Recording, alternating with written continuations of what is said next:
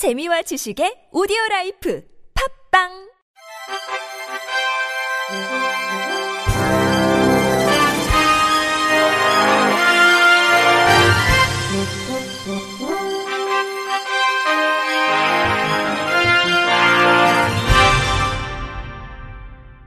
청취자 여러분 안녕하십니까? 12월 15일 수요일 KBRC 뉴스입니다. 윤석열 국민의힘 대선 후보가 지난 13일 장애인 대신 장애우라는 표현을 사용하고 시각장애인 안내견을 만지는 행동을 해 논란이 일고 있습니다.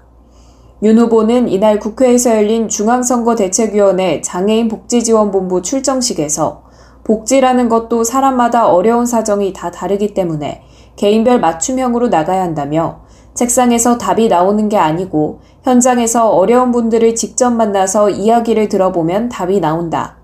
물어보지 않고 정책을 만들면 그 정책은 반드시 실패하게 돼 있다고 말했습니다. 이어 윤 후보는 이종성 의원님과 함께하는 장애우들, 추운 날 감기 걸리지 말고 건강을 잘 지키면서 한 분한 분의 사정을 잘 귀담아 듣고 선대위에 전해달라고 당부했습니다. 장애우 표현은 시혜적 의미가 담긴 것이라는 지적을 받으면서 장애인 관련 단체에선 쓰지 않고 있고 정부도 장애우, 장애자는 장애인으로 일반인, 정상인은 비장애인으로 쓰도록 권고하고 있습니다. 윤 후보는 지난 8일에도 장애인 차별철폐연대 관계자들과 만나 정상인이란 표현을 썼다가 즉석에서 지적을 받자 곧바로 비장애인이라고 정정한 바 있습니다. 윤 후보는 이날 출정식에서 시각장애인 김혜지 의원의 안내견을 임의로 만진 행동을 두고도 논란이 일었습니다. 더불어민주당 선대위 전용기 대변인은 페이스북에 장애인이 차별받지 않도록 최선을 다한다던 윤석열 후보가 차별의 언어로 이들에게 상처를 주고 있다며 일회성의 단순한 말실수로 넘길 일이 아니다. 잇따른 장애인 비하 발언은 엄연히 장애인 차별금지법에 따른 차별 행위이며 장애를 안고 살아가는 장애인 가족들에게 상처와 모욕감을 주는 행위라고 비판했습니다.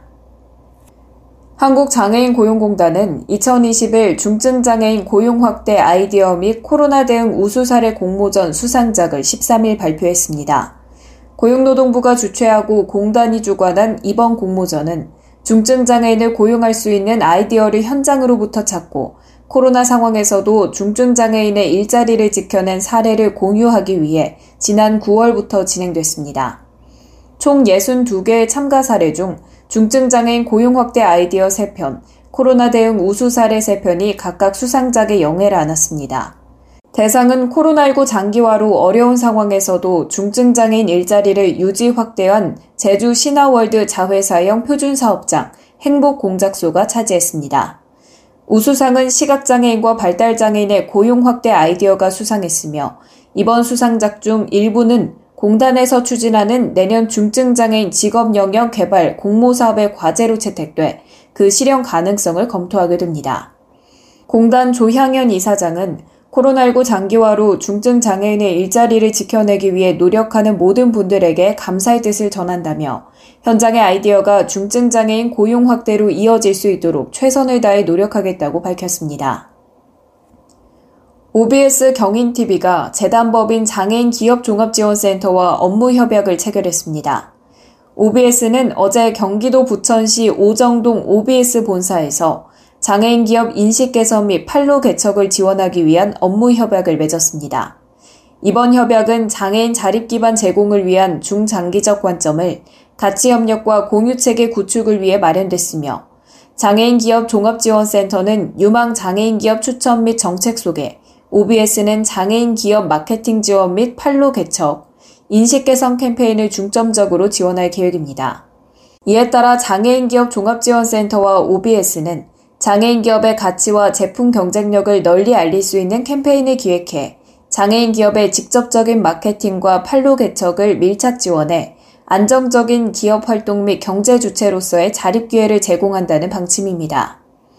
서기영 장애인 기업 종합지원센터 이사장은 장애인 기업이 약 10만여 개임에도 영세 소상공인 비율이 93.2%로 여전히 마케팅과 판로 개척에 어려움을 겪는 기업이 많다면서 이번 협약을 계기로 현장의 목소리를 듣고 다양한 지원 사업 모델을 발굴해 장애인 기업이 중소 중견 기업으로 성장하는 데 도움을 줄 것이라고 밝혔습니다.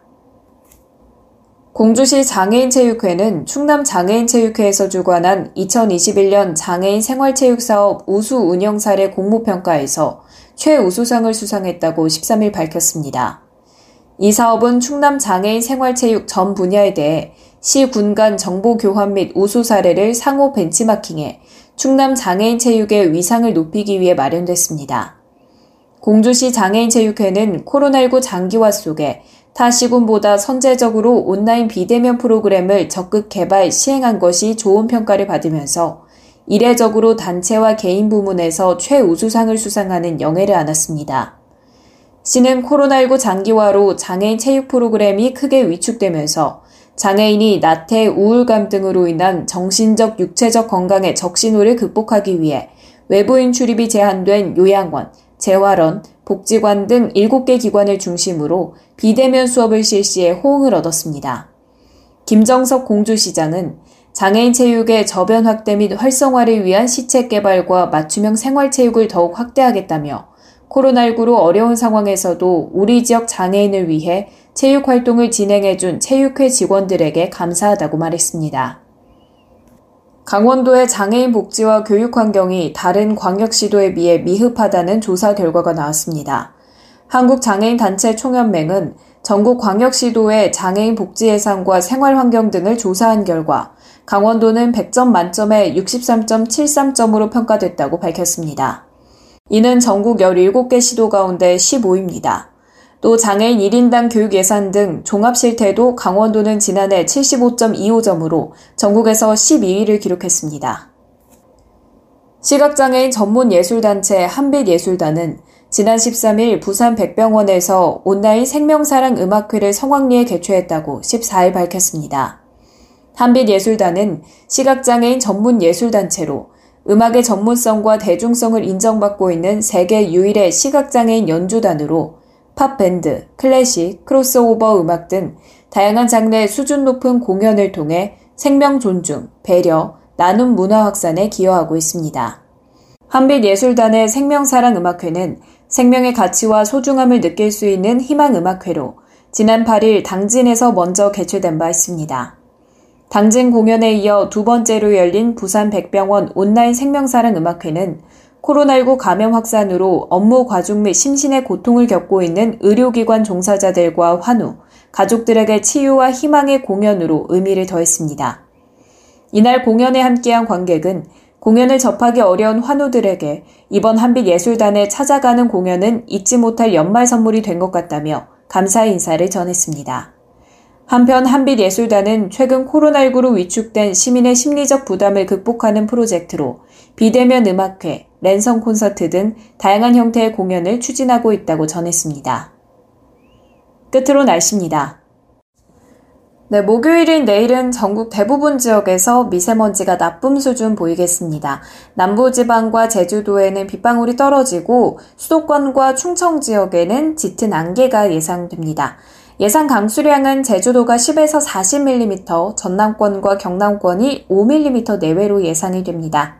자세한 기온을 살펴보면요. 내일 기온은 평년보다 5도에서 10도가량 높을 텐데, 오늘 17일부터는 북서쪽에서 찬 공기가 남하하면서 급격한 기온 하강이 예측됩니다. 내일 아침 서울의 기온은 3도, 인천 5도, 수원 3도로 시작하겠고요. 전주는 6도, 광주 6도, 부산도 7도 예상됩니다. 낮 최고 기온은 서울이 10도, 수원 11도, 청주 11도, 대구 11도가 예상됩니다. 날씨였습니다. 이상으로 12월 15일 수요일 KBRC 뉴스를 마칩니다. 지금까지 제작의 권순철, 진행의 최유선이었습니다. 고맙습니다. KBRC